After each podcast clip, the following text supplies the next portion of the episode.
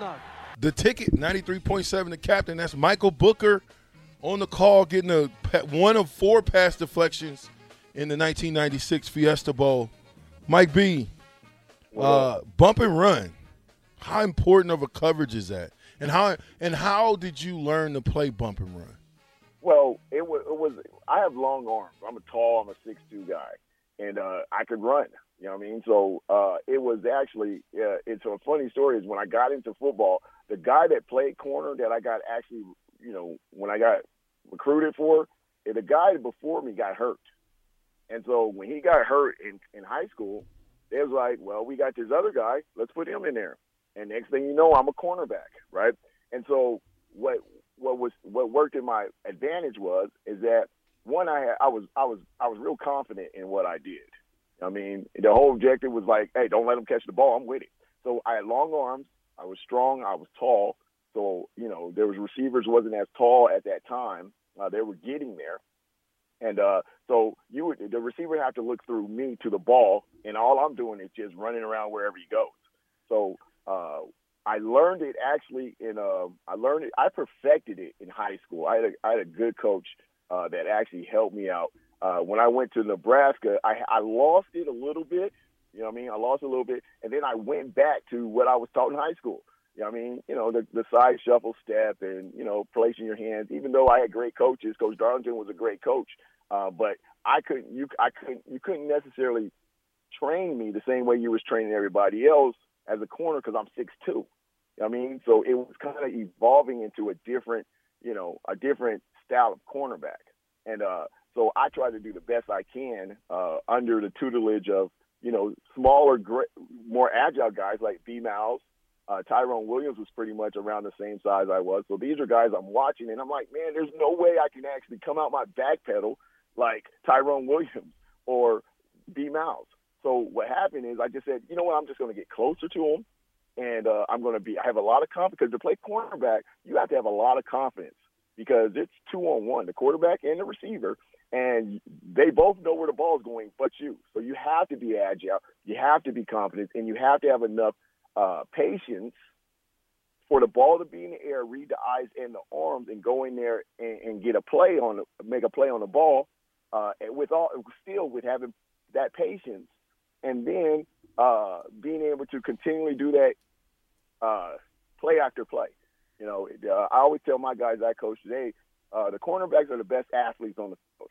Matter of fact, I don't need you to be a DB at this point right now. I'll make you into a DB. I just need you to be an athlete. I'll figure everything else out.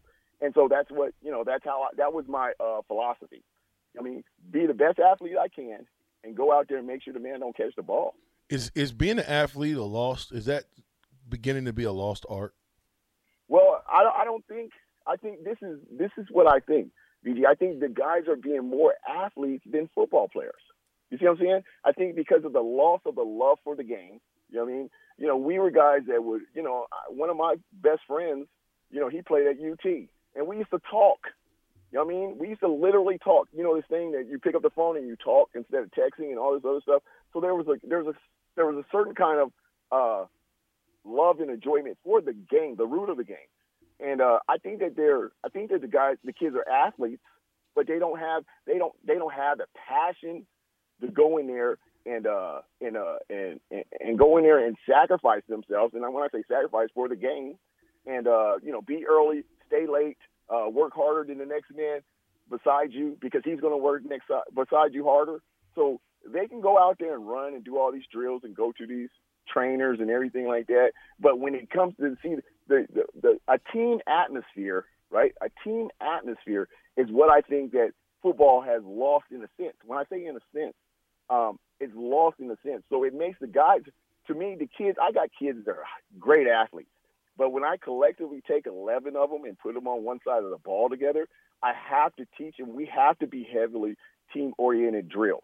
We have to have character day we all have to have all these other things to, to get them back into football. You know, let them know that football is not an individual sport. You know what I mean? This is you're not playing golf. I mean, you're in here together. You need to link up and go to war with the ne- man next to you. So to answer your question, um, and, and you know, people see it differently, but I see that we have. I see that the, the football has been has become more athletic. You know what I mean? And just just think about it like this. You know, the the DBs can't even touch the receivers now.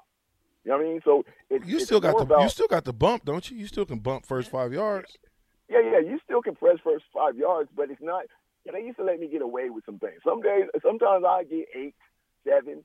You know what I mean? But but overall, I just think that uh, you know, I think athleticism is. I think the athleticism is there. I just think the the love for the game is is been watered down. You know what I mean? There's no more going out on Saturdays finding pickup games in the street. Oh man, isn't that There's no crazy? of that. You can't find. I live right by behind a junior high school. In the four years I've lived there, I haven't seen one pickup game of football. Kilderman, nothing.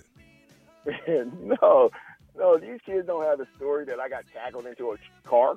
They don't have them stories. they don't have the concrete. they, hey, they don't have uh, toss the ball up and you're out before. I remember when I was in Cali, there was a game we played, and and, and, the, the, name's not politically correct today, so I won't say it. But this is how it worked. We threw the ball up. Whoever caught it, we tackled them, and everybody wanted to play. Girls, everybody wanted to play. Like it was just like it was just a game we played. So it wasn't, you know, it's not a. It's I just think that football as a whole, I think that it's. Uh, I still think football is probably the greatest team sport ever. Know what I mean? But I just think that it's it's been watered, not watered down. Well, yeah, watered down in a sense. Okay, so